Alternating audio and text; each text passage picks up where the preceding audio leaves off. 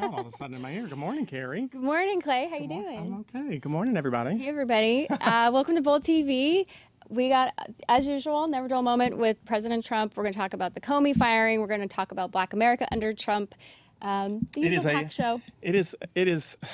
I don't even, I don't know what to do. I, we're doing our grading thing again. I really don't need but one letter today. It's quite the week. What it is. What, and don't forget to uh, like us, Bold T V on Facebook, and uh, join us on Periscope yeah, the as the usual. Stuff. All, all the business stuff. stuff. And find us on iTunes and on SoundCloud as usual.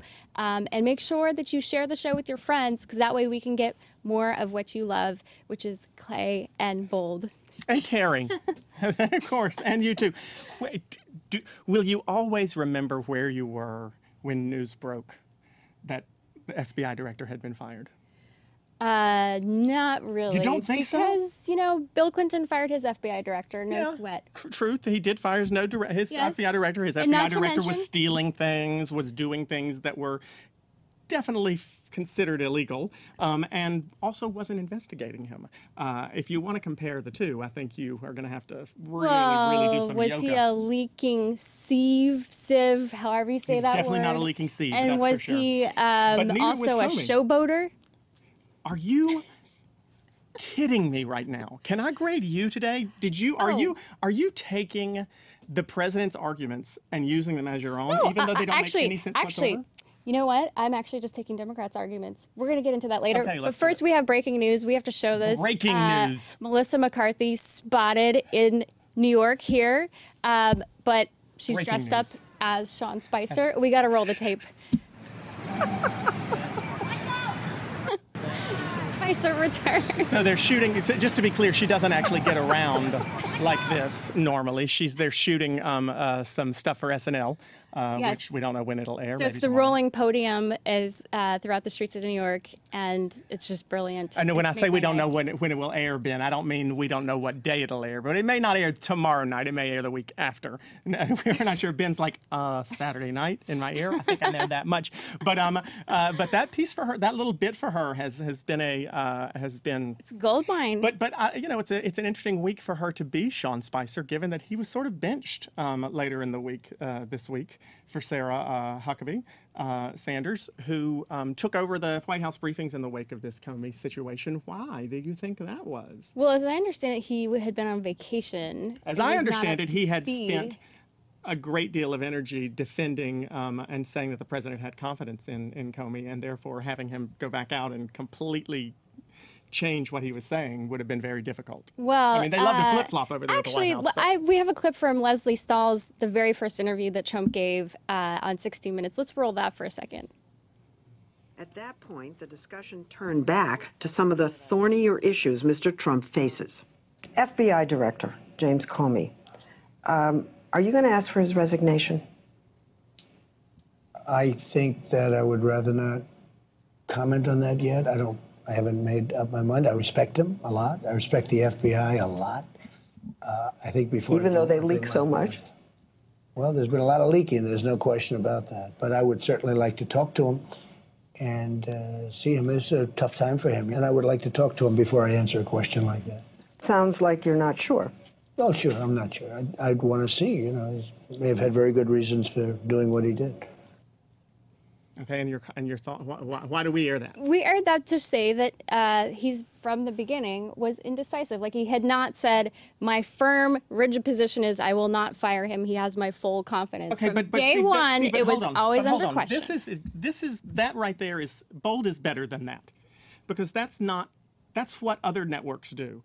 You show one clip that makes your that defends your argument when there are many, many, many, many, many, many, many, many, many other instances of Donald Trump saying that he had confidence in James Comey. You can't just show one piece of an interview no. from November and say that that's what his position is when he has said numerous times that he has confidence in James Comey, that he likes James Comey, that he doesn't plan on uh, firing James Comey or asking for his resignation. You don't show just one of them and say that's the argument. There's a lot more. So that that that well, piece, I take think that that's piece an imp- with an entire shaker of salt. Well, I think it's important because it was his very first no, it public was his, interview it was his first after public winning. Interview where he didn't know, he couldn't believe that he had won, and he didn't know the answer to many things. He also he said he said quite a few things that in that interview that he has not necessarily stood by.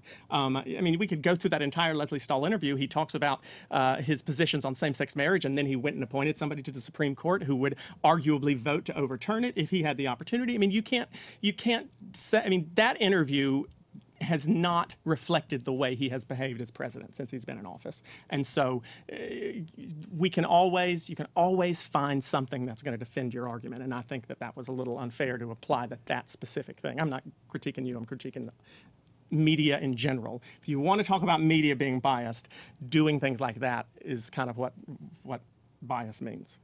Well, I respectfully disagree. Oh, as much as I love okay. you, Clay. That's okay. Uh, Feel free to put in the comments yes, section we want to know what, what you think, think. about whether or not that was biased or not. Let's see well, if it blows up. Then how about this? Let's play the tape of Democrats themselves okay. calling out the credibility of, okay. James, of James Comey. Okay. Let's roll that one. All I can tell you is the F B I director has no credibility. You said that he had no credibility. I assume that you support the president's decision then to fire his F B I director. No, I do not necessarily support the president's decision. The president ought to fire Comey immediately. And this is a direct attack on the democracy in the United States. I have, I just have no way of understanding these actions. They're, they're completely unprecedented, and that's why I think he owes the American public more information. I was stunned, and I'll say I think we're living through the stress test of this two hundred thirty year old democracy. And if you're going to violate D O J, D O J policy, you need a darn good reason for it, and you better have something to say. Uh, and here, there wasn't a good reason for it, and he had nothing to say. This letter just uh, raised far more questions than any could answer. Well, it's incredibly disturbing uh, at many levels. I, uh, I am worried about the integrity of the F B I. Suddenly, there is what I call a hocus-pocus move. Uh, we then move to another subject.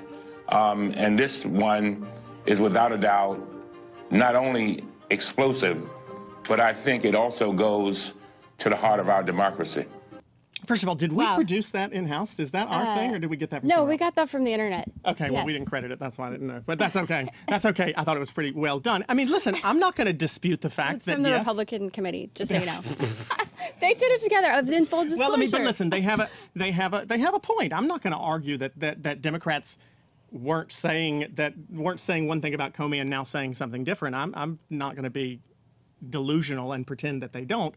I will say that I think that if you look at that piece again, the dates on those um, the dates on those comments that were anti-Comey from Democrats uh, were all in November, and and and I'm not saying that they were justified to say he should be fired based on what he did to Hillary Clinton. What I am what I am going to say is that circumstances have changed since November, and you haven't seen a lot of Democrats in the last two or three months coming out against Comey, and and. They have been th- their position on what he had done wrong in their posi- in their opinion back in November was different. Today, the reason that that that the firing is upsetting and should be upsetting to everyone in the country is not because Comey was or was not good at his job, but because it is it is almost impossible to pretend that the fact that James Comey was investigating the Trump campaign and the Donald Trump administration and his campaign officials in this Russia situation did not have something to do with it. And the New York Times was reporting um, uh, yesterday and this morning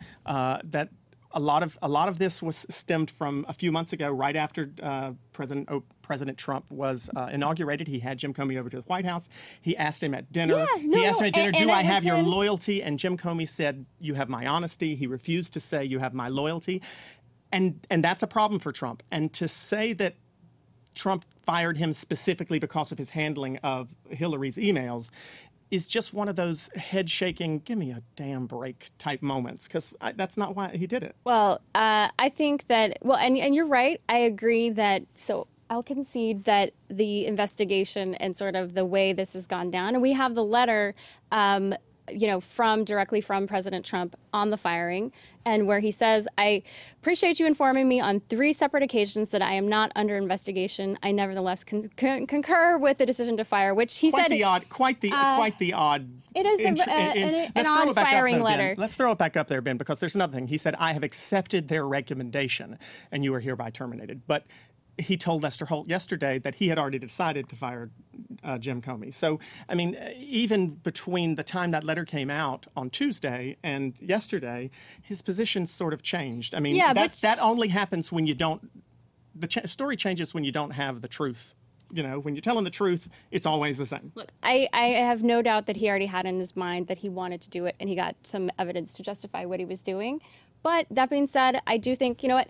Let's bring in our guests. I was going to say, these poor things, they're here and they're wanting to talk so bad. I want them to say things because I, I, I, I want to bring them both into the conversation. They're going to have insights. Uh, let's welcome our guests. We've got Emily Anne Epstein. She's the executive editor at Bustle. And Oz Sultan, he's a counterterrorism and Middle East policy expert. And Oz has been here on the show before.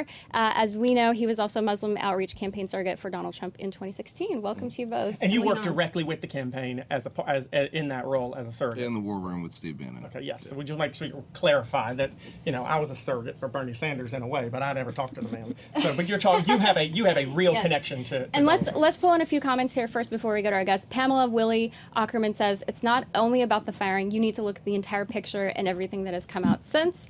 Um, and Nan Oz Nan Tashit. Let's Sorry. just say N A N A S J T. Yes, on Periscope Scope says, Clay knows much more than the entire Trump oh. administration together. Okay, now that's fake news. Right um, that's fake news. Uh, that's not true. And then, let's see, yes, and also that same commenter says, Comey wanted to investi- he wanted more funds to investigate more fully, then boom, you fired. Hmm. Oz, what about that? Well, I think uh, you have to look at what the D O J is doing and what uh, Acting Director McCabe is saying right now. So McCabe has come into the fray, and he's basically said, we're continuing to move forward on the Russia allegations. They've put subpoenas out over the course of the weekend. Those dropped on Monday. These are going out to some of Flynn's associates. They're not letting this thing go. All right. So I think the timing of the Comey firing really comes to, look, Democrats didn't like Comey. Democrats weren't happy with Comey. Democrats aren't willing to say they're unhappy with Comey again, you know, going to the video that we just saw. But I think we need someone who's in that role that has a little bit more I don't know, transparency and perhaps a little bit more esteem from the American people, especially as we're going into these investigations. They're not changing. They're not stopping. Right. Well, so Acting Director McCabe's testimony yesterday did... And he did very clearly state that they were going to continue with this. But that's not really necessarily an argument that the Trump campaign can make that Director Comey's firing was not related to Russia because they are going to continue the investigation. There's no way to know that he knew they were going to continue the investigation without Comey. No, he didn't know that until yesterday. The D O J was continuing this. I mean, the F B I and the D O J work hand in hand in these types of things. And this, this goes all the way back to pre-Watergate, back to the fifties, okay? So this this is an ongoing thing. Now, Comey being the right person to lead this, I think that's the challenge. And the Democrats didn't think he was the right person last year. The Republicans don't think he's the right person this year. To Kerry's point, you know, there's a lot of chagrin on one side, and then when he's fired, it's like, oh, oh, we're so offended. And and I think... Let me call bullshit, though, because that's not necessarily true either to say the Republicans don't like him as the... I mean, Richard Burr, my senator from North Carolina, chairman of the, of the Intelligence Committee in the Senate, very came out very strongly and said that he was disturbed by the firing of Comey. There have been several, quite a few Republican uh, senators and, and congressmen and women who have said that they were disturbed by this. So you can't really say Republicans don't like Jim Comey. They... they They I, believe I, I that he was. If, if you were to do a broader sampling, I think you would find that there's perhaps a mixed opinion in Comey, okay, as opposed to a couple okay. senators that you happen to know. But what I will say, or the ones who were in charge of the investigation. Well, the let's let's look at it. Let's look at it this way. It's the time is the timing odd. Yes, okay. I think a lot of us will agree with that. Uh, is this time where we need someone who's perhaps new in the House, who can kind of clear the air for the American people? Sure. And I think McCabe is starting to lead that. I think we'll find some new leadership in the days coming. But this is this is also kind of par for the course that you've seen with this new administration. I mean, I think the closest thing you have to this administration is if we had elected Ross Perot in the nineties, okay? Because the expectations... Less that, charts, though. Huh? With less charts. Less charts. Well, let's bring Emily yeah. to the conversation. So, Emily, what's your take and what's your pulse in terms of what are millennial women saying about Comey? I mean, I think the question comes down to does this decision reinstill confidence in the F B I? Does this chaos that's happening afterwards, is that good for the country? Is that good for people that want to see a thorough Russia investigation? Mm. And I think the answer there is no. I think that this has, you know, really scared a lot of people, especially millennials, who don't know necessarily what's going to happen. Um, is there any confidence that the Trump administration can find someone who's a real bipartisan voice that can put this Russia issue to bed, really flesh it out and dig in? Um, I so don't well, think that's that point, there. Emily, I have to say, so uh, last week I was able to interview the nephew of J F K. Uh, hopefully we're going to have him on, on the show because he's a new book to celebrate J F K's hundredth uh, anniversary of his birth. And one thing he said, he was giving advice. I asked him, what advice would you give to the Trump administration? Because J F K's approval rating when he took office was seventy percent. And then after one hundred days, it was eighty-three percent. And guess what happened in that meantime? The Bay of Pigs. Mm-hmm. Pretty much this huge debacle happened. And what he said, the reason why the approval rating went up was because there was no he, media. Well, no, there was media. There was no, no social media. No, actually, Facebook and the media loved J F K. He was like Camelot. But but but what he said was that J F K owned it. He got in front of it. He took responsibility. He looked in the camera and said, I messed up, um, mea culpa. He came clean. And I just don't see Trump coming clean. Like, isn't that a that's, problem, Oz? That's, like, that's a huge like, problem. Why doesn't Trump just own the fact that they, like, there are lots of Russians who have, have bought real estate in his buildings. Like, like let's just see what those ties are and then put it to rest. But let's, there's there's there's a lot of uranium that was sold through the Clinton Foundation to Russia, okay? I mean... Well, we don't, yeah, but the Clintons aren't in the White House. I, I, under, the I understand. Aren't in the White House. I, I understand that, okay? But so let me ask, let me ask this. Let's assume, let's accept the premise that, that this was not based on Comey's investigation or Comey's leading of the investigation into Trump and Russia.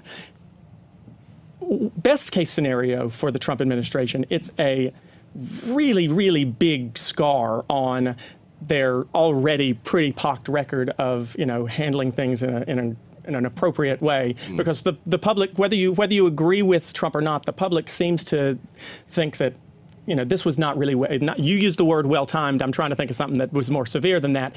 What does this say, or continue to say, Emily, I'll let you both answer, b- about the way Donald Trump handles decisions in his administration? I mean, I think the word you're looking for is this stinks. Um, that's probably the answer. And I also think, like, look at the way he fired Comey. Comey was in the middle of a meeting with F B I agents, and someone saw on the television that he was fired. He didn't even know. Trump didn't even have the decency to tell the man himself that he had been let go. What sort of administration is that? How is he running the country when he can't even talk to his top investigator and let him know that he's been let go and let him, you know, resign with dignity?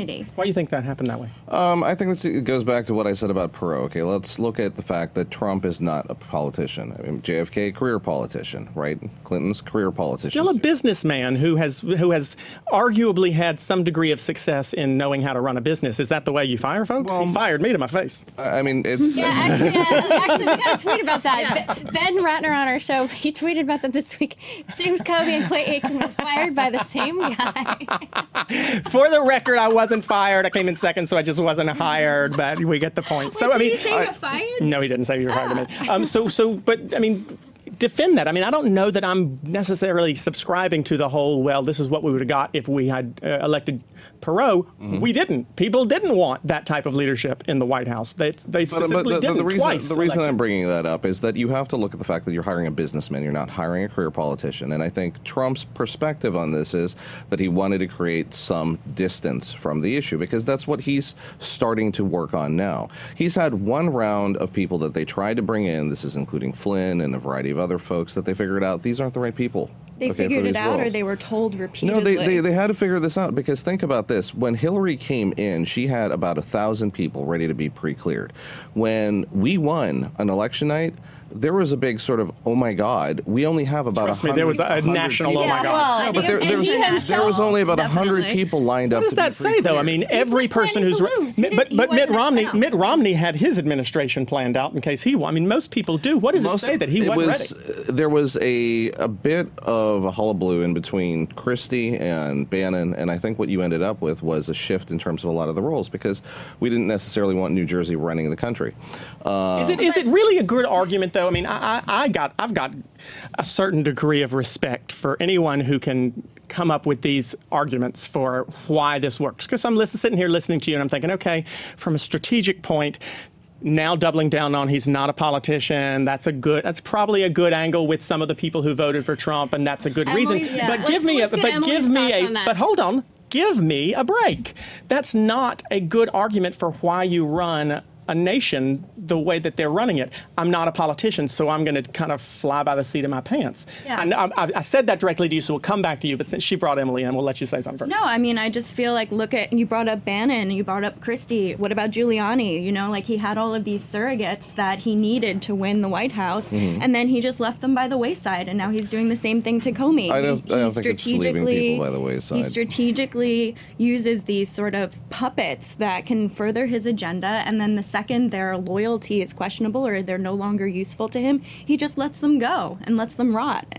Look, I understand from your perspective there's a lot of disdain for the president, okay? But I don't think we should have that much disdain for the office of the presidency. And he's got folks in there right now, and they are working and figuring these things out. But I will tell you, these are, again, the, most of the staff is not career politicians. And what they're looking at doing is three things. Bannon was focused on making government smaller. They have started down that path. Secondarily, they are interested in cleaning up this entire Russia debacle because America is watching. Okay? Are they interested in cleaning it up, or are they interested in... Just- I mean, there's there's cleaning up your room, and then, like I did when I was a kid, there's kind of hiding everything no, under no, the bed. No, no, intelligence, I mean, what, what? Intelligence officials within the Trump administration are already saying that we understand that there was a level of Russian influence. Now, what they're trying to figure out is what exactly was that, because there's a lot of untangling to do, okay? And at the same point in time, you're dealing with new Trump appointees working with existing Obama appointees in a lot of roles. You know, there's, there's thousands upon thousands of people that have to work in sync to get this stuff forward. Absolutely. And I don't think that that's working. Working that well right now. Yeah. Is that, but isn't that, I mean, isn't that arguably Trump's fault? He has the right yeah. to appoint all these positions, and he's chosen not he to. He has the right to appoint four thousand positions. And he, how many of those has he the, appointed? I'm not exactly sure off the top of my head. I don't, I don't think it's got, check. I don't think it has four digits in it, though. But, but a lot of those people have to be cleared. I have at least twenty friends that are still waiting to be cleared, still waiting for the process of going through Congress. None of that's happened, okay? So on one side, we can say, where are the Democrats working with us hand in hand to get this stuff on the calendar so we can get these people in faster? But on the opposite side of this, yes, he's made a couple of mistakes here. I don't know if he's the type of guy who's you worked for him. You know, I, I mean, I, I arguably, arguably, arguably. I don't know if he's the type of guy who, who's who's going to respond that way. Um, but I will say this. I mean, what is best for the American people and what's best for all of us right now is having a, a clear understanding of what's moving forward. And I think McCabe is starting to push towards that. And I think with the intelligence community coming around on the Russia issue, we're probably going to have some clarity in the next few weeks. All right, let's go you want a grade. To grade card. Yes, Carrie we, loves we her grade cards. Well, and uh, we know that you uh, in the audience, you like it too. So we want to know your grades because we want to look at two separate issues here, the firing itself and then how it was handled. Uh, so let's do a lightning round here first. The decision to f- to fire, period. And then we'll do how he handled it. So let's see. Everybody ready? One. Are we just going to throw it up all yeah, together? Yeah, just throw okay. it up. Yeah, okay. one, gonna... two, three. I said, oh, look at that. Hmm. that. We got some we got some symmetry well, in many lines. in many ways. The only reason I didn't give an F is because, you know, it I do think that get worse. I do think that right well, I do think there's an argument for, you know, there are a lot of people in the country who don't who don't trust Comey. I don't think that their distrust is is correctly placed, but uh, I can give you just this much room on the fact that if there's distrust in that particular position, it might not be the greatest thing, but that's the only reason it's not an F for me. Why is it a D for you? Because uh, it could always got, always could get worse. It could always it could always be even more of a disaster when it comes to Trump. Why's your B? What'd you do uh, the B for? It's a B because the president has to has the, the right and the impetus to hire and fire who he likes, and there were lots of leaks happening. Just I, because I you can think, do it doesn't make it right. I mean, that can't no, be your reason. I mean, uh, well, no, the reason was that I think that he was uh, he was politicizing the institution, and I don't think that we want our intelligence services to be politicized you, in this way. How do you I say he politicized do. the institution when he, he went through every did. painstaking possibility to offend both sides in some way? I mean, if you are pissing people off on both sides of the aisle, you're probably no. When you when middle. you look at the way he was speaking and you listen to what he was saying, he was saying, like it or not, I'm here for six years. Like the way he was approaching it, he was approaching it like it was um, like like he was entitled to it. And I just think that that's uh, wrong. And I think that in terms of the intelligence agencies, we want people who are. I mean, look, everybody knows how I felt about Trump heading into this, but it's like. I think the one uh, saving grace I've seen is that he's getting serious-minded people around him, and I don't think that Jim Comey has shown that he's got this uh, serious-minded approach to this. He, he was very, uh, I think, just too overtly, um, just just he, he was making it about him instead of the results. To, to add to what Gary's saying, look, on the, even just go look at what the N S A issues were. The N S A was supposed to stop collecting data on American civilians prior to Obama getting out of office. Guess what they're still doing? They're collecting data on American civilians. So I, I think when you look at Comey and you look at a lot of these challenges, you know, who is can, Comey in, in charge of the N S A? Comey's in charge of the okay. F B I, but who? Okay, can, yeah, I was just making it, sure we're clear. Does, that has does, nothing to do with him. It does him. come to that's, that's who a, can America trust, and I think really going through this process. I mean, look at. So we what, fired the N S A director too. We are. St- I think they're looking at the N S A right now. Okay, that th- these things are all being evaluated. All right, we got to move on. Let's go to the actual handling of it itself. And then we'll grade that, and then we're going to move on to our next. Oh, let's, let's take a yes. let's look at the user answers on on on that first question. F D, F, F, D, F, D. Okay. I think most of those are Claymates. We got some comments here from Andrew Hobson. Says, I thought the Dems hated Comey for what he did. He supposedly did to Hillary. Uh, and then Bradley says on Periscope, which we didn't show up on the screen, the Democrats hated Comey until he was fired. And we discussed Don't that, and I didn't. Till gone, whatever yeah, that song yeah. goes. Yeah, okay, fair enough. Next week, Clay. Please. All right, uh, now the handling of it. Let's grade that, and then let's we got to move on. Ready? One, two, three. Okay, a no school, a no grade on this panel right here. That would have been approvable. It would have been okay with my parents when I was in school. Uh, yeah. You gave him the highest grade, though. You gave him an average grade on C. Why? I gave him a C. Why? Because this is, I think, this is a decision that's being made by a new president in a new role who's coming into finding his feet in politics. one hundred twenty days in. It's listen. I, I think if he can get some of the stuff that he's already started, prom, you know, he's promised and he's started to deliver upon. We're talking about historically black colleges. We're talking about you know engagement in inner cities. We're talking about Ben Carson's tour. If we can start fixing some of these problems, I think we're halfway to a better America. Oz, that was the perfect transition because we're going to be talking on those very topics right now. So thank you for joining us. Emily Anne yes. and Oz, thank you very thank much you. both for being here. Come back. We'll grade some more things. Carrie yes. loves labeling stuff. No, I, I, I love I love clarity. I love yes. I love understanding you love def- exactly how people think. Well, like, good. Did we get grades yeah. for that last question? Did people grade uh, uh, the last question uh, on let, Facebook? Let's let them collect a little bit and, and get some thoughts while we bring on our next guest. Kathleen Klein says, good points, Emily. Not just millennials are concerned about what's happening to my country. Are concerned, period. Uh, what's happening yes. in my country is what she says. That's how yes. you should read it. Apologies for my lack of dramatic interpretation. Like Kathy. Ah, ah, ah. That's what she was. I can see Kathleen. Uh, and Shirley Tovar says, Trump will never admit he is wrong. And we've got grades from Facebook also on that. Um, okay, yeah, pretty much. Um, oh, being a Claymate insult. is an insulting comment. Listen, it sort of it sort of can be to some no, people. It's not an, I, I would consider it a compliment. I don't think I don't think Carrie meant it as an insult. No, no, um, as in like they're just people who. She was just saying that they're that everybody, all of you, are watching because you agree with my politics, which by all means continue to do so. Um, uh, let's change gears just a little bit. Although knowing this show, we'll be right back down that rabbit hole within. Let's see, I'll give it three minutes. Stanley Fritz is the co-host and engineer of the Let Your Voice Be Heard podcast, and he's a political contributor at Black Enterprise. And businessman, author, and political commentator John Burnett is back with us. They're both returning guests. We're glad to have them both back. Uh, and so uh, we're gonna we're gonna talk a little bit about. Um, Uh, African Americans under uh, the Donald Trump administration, race relations under the Donald Trump administration. Let's throw this uh, graphic up um, from the Pew Research Center. We have that? Uh, every yes. time every time I want to throw to a graphic, they don't have it. Every time you want to throw to a graphic, they're right there. I feel like that's bias. I, there it is. Tell um, us about it. So what this is showing is this is uh, conducted right after the election. Um, it talks about Uh, how Black Americans largely expected race relations to worsen with Trump's election. Um, but I, I personally disagree in the sense that I think that Donald Trump uh, offers a historic opportunity here because he's really shaking up the system. I think for bad, but also for a lot of good, like in some ways bad, but in I think a lot of ways Uh, with some potential for good. So okay. Well, as a black woman, I pray, I respect your uh, I respect your opinion on how race relations well, you know in this country are going. For your colorblind, and I think I think the country should be based on unity and ideas, not skin color. Don't do the I thing. I don't get what? angry with. Don't do the I thing. Don't get angry with me. I'm just making a point. Let's bring in our guests. Um, uh, let's grade. Were we planning on grading grading this particular issue? Because I feel like it's important. Let, I think we should. You want to grade? Ra- you know, yeah. this, this is what people. This is what at. this is what people said prior to Trump, um, right after the election, how they felt race relations in this country would be um, in the wake of of. Donald Trump as a president. Um, he's been in office over one hundred, almost one hundred twenty days now. Do you think that we don't have to grade it? But do you think that, that people have been have been right? Do you think they have improved? Do you think they've worsened?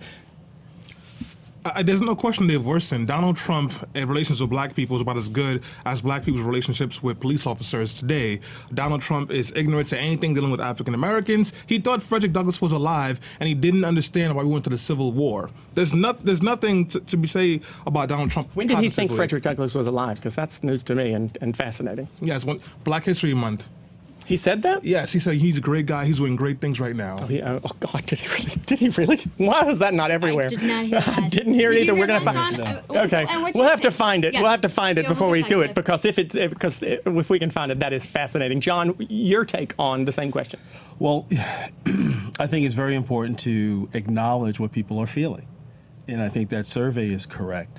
However, what Donald Trump's intentions are in terms of lifting up the uh, the low income, not only black, but black, white, Hispanic, whoever's an American, he's going to uh, pass policies, starting with um, the tax reform, right, that's sorely needed to bring, one, money that's trapped overseas back on shore to pay out through dividends, which helps uh, pension funds, which helps investors, annuities, life insurance, and also gives growth capital that can also be invested in, into infrastructure, into other businesses. So I think that's extremely important. That's turning the question really, I mean, and I think it I think it goes against both of your arguments in a little bit of in a way. Okay. That's turning the question into less of a race question and more of an economic question. But is that not, I mean, that, is that not a fair way to assess it for some people? If Donald Trump's policies, his if his economic policies disproportionately affect people who are of color, does that make him a racist, or does that make him a person who just has economic policies well, that are not appropriate? Well, I want to add to that question Donald Trump because is a if racist. you look at Hands if you down. look at uh, the outcomes, look at outcomes right. are very different from intentions of the Barack Obama presidency. The black-white unemployment gap widened under Barack Obama. The uh, black homeownership declined under well, Barack while the Obama. stock market hit record highs. Well, are we are we ignoring history, so, guys? So well, the let's, reason no, those I, things. I well, let's let him ask because I asked a question and the, you no, didn't but, let him answer. Reason, I, think I, think, I agree, though. That the I think we're apologizing for a racist Trump, and we're also d- just pretty much disappearing entire facts. The reason those wealth gaps increased was because of the Great Recession, and you know who was hit the hardest by the Great Recession? Black and Latino yeah, yeah. families who lost the majority of their ownership and buying power. We also know that historically, the average wealth for a white family is about one hundred fifty thousand dollars. For a black family, it's ten thousand dollars. For a Hispanic family, it's thirteen thousand dollars. And, and I, think Car- I, felt- I think what Carrie said was pretty much exactly what you said. But that Great I, Recession, I would disagree. Well, well, that Great Recession did affect black families far more than it affected she, white families. But it also Obama, which no, is no, no, no, no, no. no okay, regardless of regardless of who, because he had eight years to try to turn the ship around. Absolutely. And help regardless were, of who were, it was. There were a lot of minority. I'm gonna turn people's oh. mics off in a second. I swear to God. Sorry. Let God. me ask the question. Regardless of who it was, mm-hmm. if Donald Trump's policies, mm-hmm. as John believes they will, and and I have my own opinion, and I don't necessarily think they will, but okay. if Donald Trump truly believes that his policies, as John does believe, will improve the standing of people who are living in poverty today, disproportionately more African Americans and Latinos, mm-hmm. is that not a, I mean, is is is, is that, if, if he's successful mm-hmm. at making the lives and the, the employment of African Americans and Latinos and people of color. And business ownership. Better, and business, is is he not, does he not get a pass to some degree for, I mean, he's not a racist if his policies work for people of color, are, is he? I would so call him a racist, I would, okay. but if his policies actually help African Americans and communities of color, I would give him that. Okay. You got that done. Excellent. Unfortunately, uh, unfortunately, his tax plan is horrible, in particular for black people, people of color, and low-income people. First of all, this overseas money you're talking about, mm-hmm. he, he would allow these companies to bring back their money without being taxed for it. So they're getting all this money back for free. Then he eliminates all deductibles. So now all these families, black and brown families who are taking deductions for having children, for having homeownership, for being married, you can't do that. Do you know who that hurts? black and brown people. He also gives huge tax cuts to the super rich, which means that you're going to have to find a way to pay for it. Munchkin has already said that he can't guarantee that they would not have to raise taxes on the middle class. Guess who gets hit by that? Black and Latino people. This idea, we can talk about economics, we can talk about foreign policy, we can talk about The Apprentice. No matter how you cut it, Donald Trump is a racist. His policies are racist, and there is no way that they help any person of color, unless, of course, you're like living in a sunken place. Let's Don, talk about let's well, talk about no, non-economic stuff. No, no, no, no. Don a chance to hey, let, let me respond to that. So first of all, no one's talking about allowing the money overseas to come back onshore without being taxed. What's on the table is a ten percent tax, lowering the tax rate. So if, if there's two, is about three, three to four trillion dollars overseas. So if two trillion dollars comes back on shore at a ten percent rate, that's two hundred million dollars. That's off the top. Before that money actually goes to work and infused into the market, and based upon the velocity of money, you're going to have that amount of money being taxed over and over and over with economic opportunity. So that's number one. Number two, uh, when you look at the the tax categories that he's proposing, the the standardized tax deduction, he's proposing doubling that. Eliminating those. So twenty-four thousand dollars. Exactly, twenty-four thousand dollars. So, so, so, so, so, so, no, exactly. Because most people get their get their biggest breaks from deductions. That what you're talking right. about. What only what helps you know, the super wealthy. What, what that comment is is completely ignoring the fact that I just stated. What he's trying to do is simplify it. Instead of all these different deductions and so forth, he's simplifying and saying, you know what? Instead of twelve thousand five hundred dollars annual de- uh, deduction, right, standardized deduction, I'll just double that. And, well, and speaking of ignoring of that, the benefit of that is that a lot of families, you have to get a fancy pants accountant to do all these little deductions. Right. Listen, I don't disagree it with that. Very no, simple. No, no. Speaking, very simple. Speaking of ignoring, um, I find it interesting when we talk about this, because we, we've we've discussed this on this show and we've discussed it on other shows, you and I, before many times, that when the question of race relations comes up between Republicans and Democrats, Democrats tend to have one way of defining how the administration's working for, towards race relations, and Republicans always tend to go specifically to the economic plan and the economic policy. And whether you st- agree with that type of, you know, with Republican economic policy or not aside, that tends to be the defense. I think a lot of people,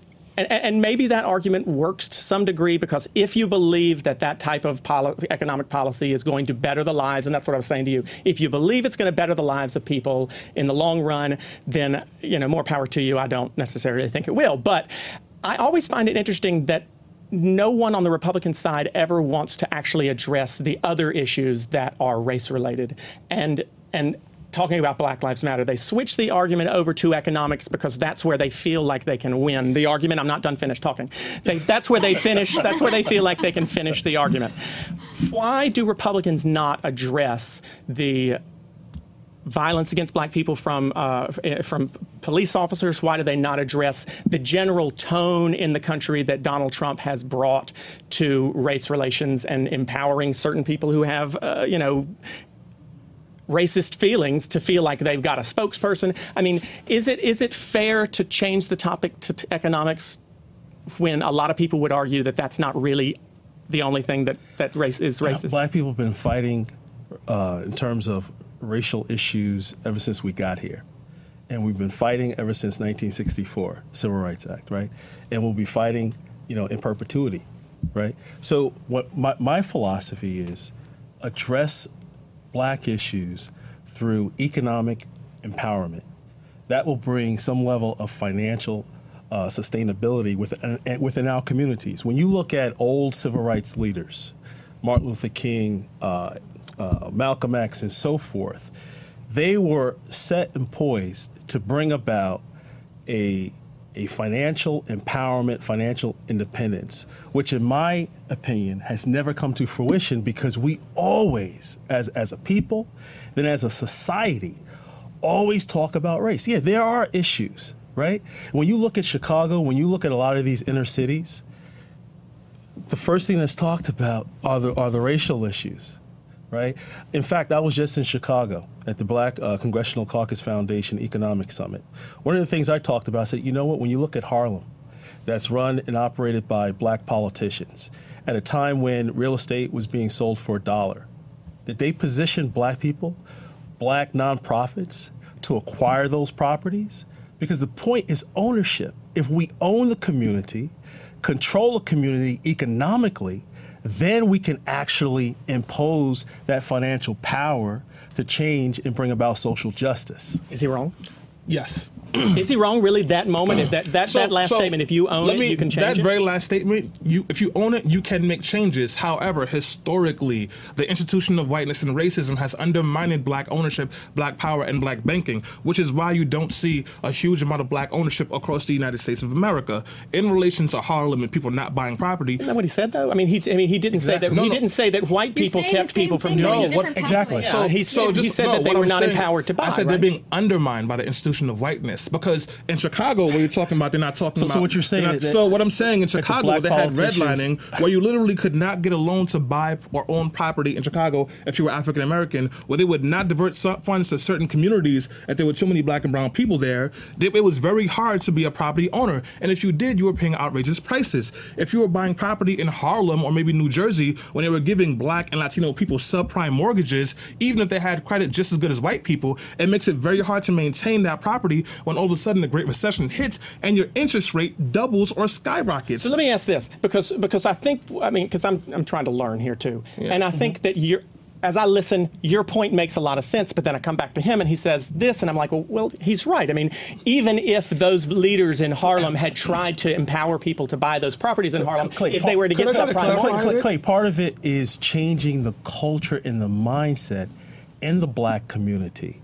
We need to actually become black capitalists. But if they have a great you, mindset and the bank won't give them a loan, that's a yeah. that's got to go. I, I, want, I want to talk about banking actually because uh, one of my thing, per- girl, you love well, some banking. Well, yeah, especially specifically black-owned banks.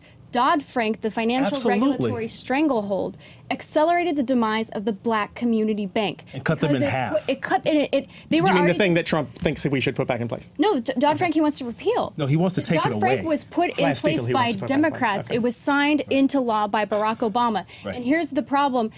Black banks, a lot of them are smaller community banks. They don't have an army of lawyers. They don't have an army of accountants. They can't comply with this top-heavy Dodd-Frank regulation, and so they go out of business. So I'm very concerned, as of, you are too, Stanley, so about the lack. On top of that, they can't take, so they I'd can like only take so much risk as well. Exactly, but, yes. T- so the point that we keep, we, we seem to be missing here, we're talking about the policy. Policy can be corrected. I'll agree with you that Dodd-Frank hurt black banks. However, and I was created by Democrats. Wow. No, no, no. Done. It was un- unfortunately and unfortunately, it was a bipartisan product that was supported by Democrats and signed by Democrats. Who cares who made it? Who cares? Why are we talking anything negative? Hold on, hold on, hold on. Clay, Clay, let him talk about the issue. What's the point in your your point about the policy? So just first, on a petty note, you, these guys are the ones that are saying Democrats made this and made that. I'm trying. No, no, to talk no, about no, policies. no. I'm, I'm, and they're the ones I'm yelling at. Yeah.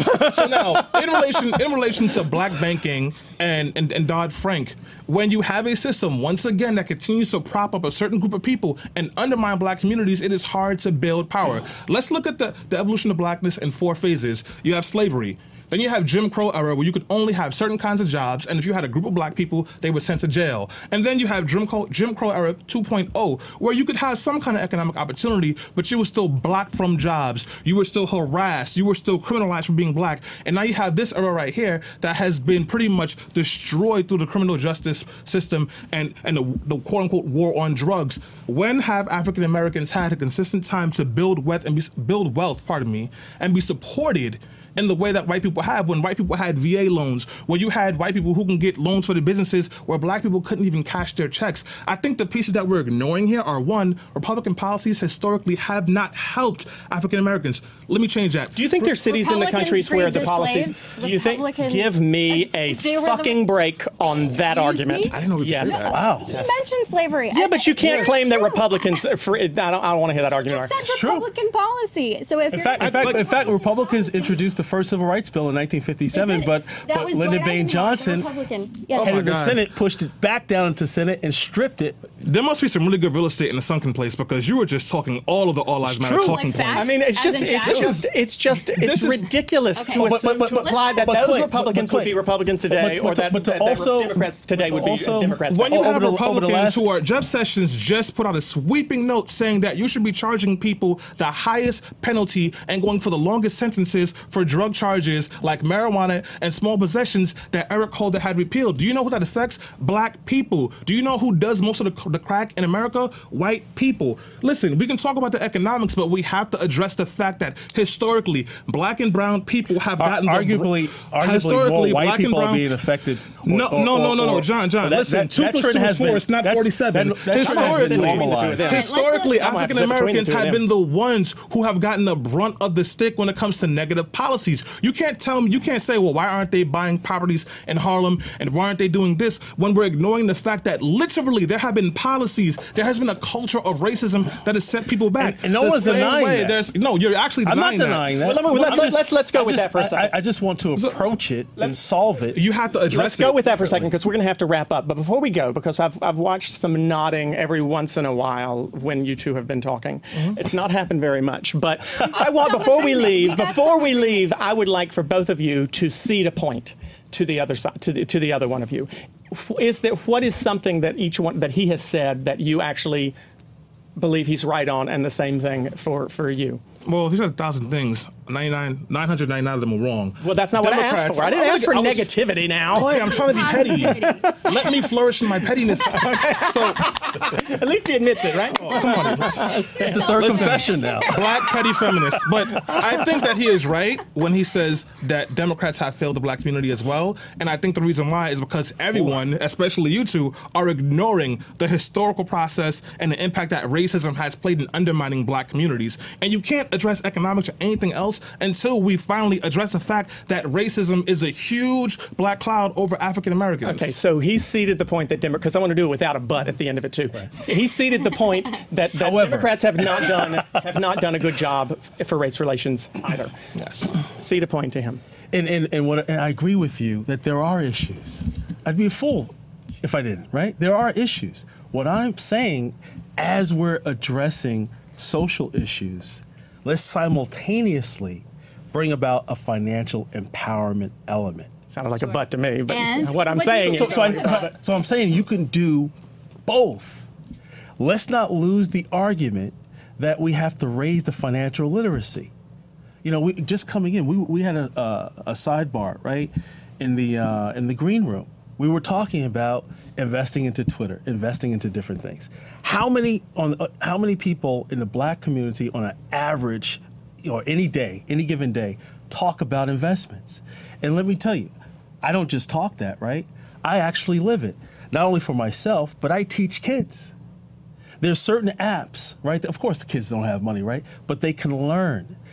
I had I had ser- several kids during during the summer and throughout the year embrace an app, invest. What do they invest in? Things that they know. Twitter, Snapchat, so forth, right? And then the kid was showing me, look, I have X number of gains, percentages, right? So so we need to change the culture. Start with what you have. Yes. I we invest too much into, we, we, we appreciate, I mean, I we, we, racism. we we invest no, no, too much. How is that racism? No, no, no. We invest I'm sorry, too, John. I'm we, to we invest too much I think into right. depreciating I think assets. I think you're right about investing into the communities, but I also think we and need to, to address it. Racism. So now, if, I agree. If, we in, do. The, in the spirit of working with you, we need the right music now. To play y'all off. Right now, I agree. Right now, we're criminalizing marijuana. Meanwhile, Colorado has seen an explosion in their economy because they legalize it. Why don't we legalize marijuana in the United States? And then, for the people who are selling it and were criminalized, erase those charges. There's a topic for another day. Yeah, no, one, one more second. One more second. We will go to that topic. Yes, one more second. When it is legal, when it is legalized, what we need to do is give those that were criminalized for it an opportunity and license to sell it. Stanley Fritz. About that. There we go. Jesus Christ. Stanley Fritz and John Burnett. Jesus, help us, God in heaven. Thank you guys very much for joining us. Um, we'll, we'll certainly have you both back. We'll put one over here and one over there. So that, and I'm going to have a switch for microphones. Um, thank you guys very much for being with us. We'll take this comment real quick um, uh, from Linda Daniel on Facebook. We can we only talk about race in our own particular bubbles, which I agree with, but and I that's think what that's we're doing. We're trying yeah, to, yes, on the show. We're, we're trying, trying to have. We're trying real hard. And uh, John Rutecki says, I just wish they talked about the poor, not about race as much. Most poor happen to be non-white. I think uh, now that's getting back into the deba- to the debate again. So let's transition okay. into our Bookstr segment. Just throw up the no, graphic, it's please. It's great to have those. It is. No, it's we'll great. I love it. I love yes. it. I just hate that we don't have. You know, we need to make no, the, they, we need to make the whole hour a topic sometime. They just shook hands on. I know, and they're hugging now. They're hugging. Look at them hugging. Bookstr segment. Uh, Sarah Hill's out Excellent. sick today. She's not feeling well, but um, yeah. we're happy to have our fan- a fantastic author with us. Um, yes. Paul Kuhn is a writer and political yes. analyst. Um, uh, David Kuhn. Well, I don't know. David. David, David, David Paul, Paul Kuhn. Yes. Goodness, yes. learn how to read. With that accent, you should be able to do two uh, names. I should be. I know it should be. It's always Mary Beth or Mary Elizabeth or something like that. That's what I'm used to. David Paul Kuhn, tell us. Bless his heart. You've got it. It's a novel. It's a novel. It's a novel. Um, so so um, uh, and but it's political at the same time. So tell us a little bit about. Oh, it. and in, in disclosure, uh, David and I worked together at Politico. Uh, Long time. So yeah. Or yeah. did we ever actually? Work in this, maybe for like a week, we overlapped. Maybe we crossed paths yes. for a brief yeah. Fox. In this yeah. industry, that's like being cousins. Basically, right? yes. That's yes. a long relationship. What made you want to write a novel instead of a book about, you know, uh, instead of a nonfiction? Because novels let you get to larger truths, right? So you can, um, it's not that nonfiction is very important, and my next book probably will be a return to nonfiction, but novels allow you to get to something deeper in the human psyche and in our own experiences. And so even the title, right, we, we in news, we have this newsworthiness, but really the title's about um, what makes us feel worthy, what in our work, uh, what, what like, in, and as we go about our lives in our work, what um, what can we do to, um, to, if we're going in the direction that we don't want to, what can we do to change the momentum of our lives and find that what we're doing makes us feel worthy. So what's your story? What are the characters? What what are they? How are they figuring this out? There's two, the characters are many. There's two main characters, Kate and Taylor, and they're, one is at the New York Times and one is at a new media outlet. Uh, thinly disguised as Politico, but yes. So many have said. Um, and really, if it was Politico, it's those formative years when media was being upended. Or maybe right? it's an Just, amalgam- amalgamation of Politico, BuzzFeed, and yeah, Washington Post. Either way, it was this very peculiar time, two thousand, pre-Obama era, just coming into the Obama era, when media was being upended. The old by, media was by the internet. By the yeah, but it's not that the internet had been around for ten years, but new media had come into its own, and. Nobody, the Times is caught up, and in fact, most of their political reporters are former Politico employees, actually. But at that time, nobody in Washington was going to the New York Times to know what was really going on in politics. They had lost their grip. And I use them just as an example. This was certainly true of the Post. The Post has revamped in many, to many degrees as well. And that has changed because much of the old media is caught up, and now it's really all the same. Everybody's reading on their smartphones. Um, so the, the novel takes place where there's a reporter in, the, in this old media world, and there's this pure reporter in the new media world, and then there's two presidential candidates. And ultimately, you see uh, the, the reporters start to question their own work, but you also see the politicians lose hold of who they are, and um, all of them are sort of digesting and being digested by the tabloidization of politics and the tabloidization of media. Obviously, I, I wrote this not knowing Donald Trump was on the way, but um, I think it raises certain co- ideas that the media hasn't looked in its own mirror about how much Trump was a creature of them. Rather than, well, um, and so I know, David. I, a lot of people who, uh, so this is with our, our Bookstr community, uh, millennial book enthusiasts, and a lot of aspiring writers. This, when I read your book, and it's an amazing book. I recommend it. It's it's very well written. It, it moves very quickly. But because I know you, I was like, this is pretty much semi-autobiographical. But did you ever feel like you were at risk? Because I know you were very. You write some pretty, I think, searing critiques of just basically Politico. Um, or just the, you know, the, the political uh, machine. Um, did you ever feel like you were f- afraid about that? I had come to the decision I didn't care about what was across that bridge that I had passed. Uh, at the same time, I certainly, one of the five most influential columnists in the country, didn't want to touch the subject because uh, she was concerned or he was concerned about what was being written, um, about who was being, who was in proximity to the characters. But I mean, I don't want to dwell too much on the Politico because it's also, as you remember, Carrie, it's also a ro- there's also a romantic story. There's love interest, and, yes. Um, And I don't, and I think that it's not, although it takes place in the world of politics, and I definitely wanted to get through ideas about what's happening to media and our politics in this novel, there's a very human element that I think a lot of people can relate to, especially since your audience is millennials, about as you're choosing your work, or perhaps as your work has chosen you, um, that's just because you're succeeding in something, it's not always right, and sometimes it's important as we get taken to... Uh, to really second guess or at least consider whether you're, um, whether the momentum of your life is carrying you in the direction you really want to go. And so the novel is much about the politicians and especially these two reporters considering those qualities and those questions, really, because they're both nearing the age of thirty and sort of that quarter-life crisis period in, in some people's lives. And so titles usually have, have multiple meanings, right? Yeah. So wh- how did you how did you come across how did you come upon this one, and what does it mean? Not just for the story itself, and the and the fictional part of the story, the story, but the the greater lesson you want people to take well, from it. Well, what makes one's life feel worthy, right? And that's something that these characters are grappling with. That's something that the characters are grappling and with, are. and and the politicians, because mm-hmm. they have to do certain things to win the presidency. And that's all based because I became very close with some presidential candidates over the years for different reasons. And I saw how they, too, um, are consumed by the process and often are willing to make many personal sacrifices to, to win. And what about the uh, the aspect of journalism? Because I know you've moved on from journalism and now you're in a different industry. Um, but in terms of uh, the, the, the notion in your book that you write about that the story, you, you push it as far as you can, and you walk it back if you have to. So d- you'd rather be first than be right. That's right. That's right out of the novel. That's right. So that was one of the big changes, right? It was more important to be first than be deep. And as with all things, people adjust. It's almost so much a part of our reality now, five, eight years later, that we don't even question it.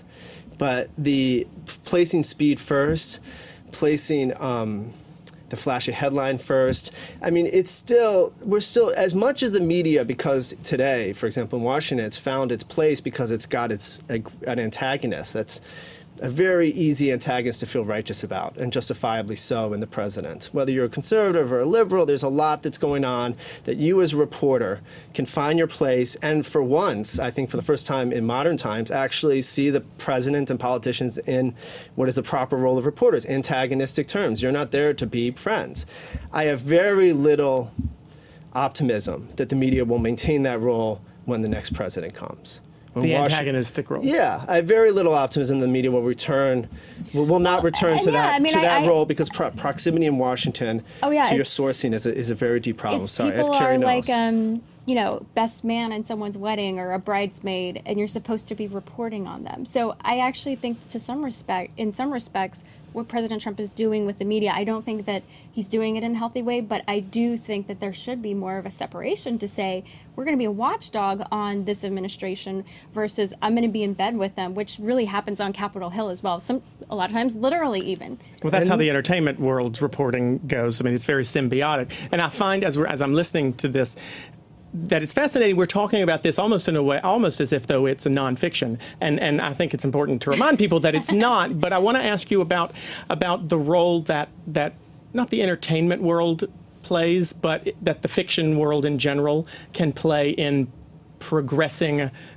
society or issues. Uh, you know, we see a lot of we see a lot of movies and, and T V shows now that are very much about the political machine, their fictionalized mm. uh, uh, sure. characterizations. Do you think that, that you can get more done as far as social change with, with fiction than you can with uh, nonfiction sometimes? I mean, you cl- clearly can in television. I mean, there's no doubt, and there's been this flourishing of political television, and some of it, some of its degrees are problematic, but everyone says that about their own industry. Um, I think to return full circle to how we began this segment, novels allow us to get to larger truths, and it's very important to put down your phone. If I can speak to readers out there and how they should, you kids should be reading novels. um, it's really imp- important to put down your phones and find time in the day to not just read nonfiction, but also novels, because you're going to find yourself getting inside of people and bursting bubbles. And if you are only reading novels that don't challenge you, then that's unfortunate. But at least with novels, because of the pacing, it's easier to go someplace else. And you can humanize some of these issues. You can humanize it. And as you see, I think as you read this novel, you see that there are certain characters, especially one of the presidential candidates, who ends up in a place where he's, he or she is scum. But you kind of see what else about that character you did once love. It's multidimensional. Or, and, and I think that it's, it's important to humanize um, what is often a two-dimensional world of politics, and we get into these left-right debates or out or Main Street, Wall Street debates, or Main Street, K Street, K Street being lobbying of Washington debates. And you, you see how the process corrupts those who went into it for the right reasons, right? Now, at the same time, it, the novel explains a lot of the deeper problems in our society, because you see these the party, book begins at a book party where reporters and political aides and politicians are inside of a townhouse that Andy Warhol used to live in, right? That's based on my own experiences. And what you, and it's so a part of our reality now that reporters are no longer, you know, right in this area near Penn Station. Used to, right, used to be the near, we're near the hub of the old Daily News. Now there's the new Daily News. But the, the, the all these tradesmen, all these this world where reporters were and politicians, or at least reporters and the political class, were at least more separated, in the sense that reporters were more able to find the role. And what I find is the reporters, as much as the politicians, are now as removed of, from most of America. Yeah, I think I think that that's right what away. I think that's what Donald Trump showed, was that a lot Absolutely. of the reporters have become it had become a professionalized class, whereas before, like you said, it was blue collar, and now it's a bunch of Ivy League snobs. Um, you know, it is in their especially. Did, in you admit, so, did you just concede the point that Ivy League folks can be snobs? Some of them are. I I don't really talk about it that much. Okay. Anyway, that's a topic for another day too. But I, you know, I appreciate the fact that you that you can humanize something through a novel, and and in ways that you can't uh, with nonfiction. So, What Makes It Worthy? I'm going to go get it now. I'm fascinated. I love political. Uh, I love political anything, but but fiction, I think, is is a fascinating way to to impart some of that information. So, What Makes It Worthy? David Paul Kuhn. Pick it up. You can get it on Bookstr.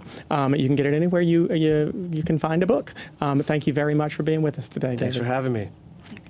You've read it. So I have, yeah. Mm-hmm. Like I said, it's a great read. What's your favorite novel, by the way? Oh, God. Right now? Think about it. I haven't we'll, think we'll, of it uh, on the spot. We'll give him some time. We'll put it on. Yes. We'll put it on Bold or something. Yeah. Okay. Cool. We got a comment here from Kathleen Klein. Sad state of affairs to care more about being first than being correct. Real facts. When I worked for the United Press International, our tagline was "Be first, but first be right." I think it's interesting. I never really. I mean, I, I, I'm. I think he mentioned something about how it's become normalized to us that we don't even think about it. But when you do stop for a second and think about it, something that's incredibly obvious, which is, yeah, in this world where, in the Twitter world, in the in this world where you throw stuff up on the website as quickly as you can, you forget that, yeah, that is the primary motivation for people. And how many times have we seen over the course of the last five years, some news organization, twenty-four hour news organization, and all three of them have had the problem where they reported something that they ended up having to walk back because it yep. wasn't exactly right, because they were more interested in being first.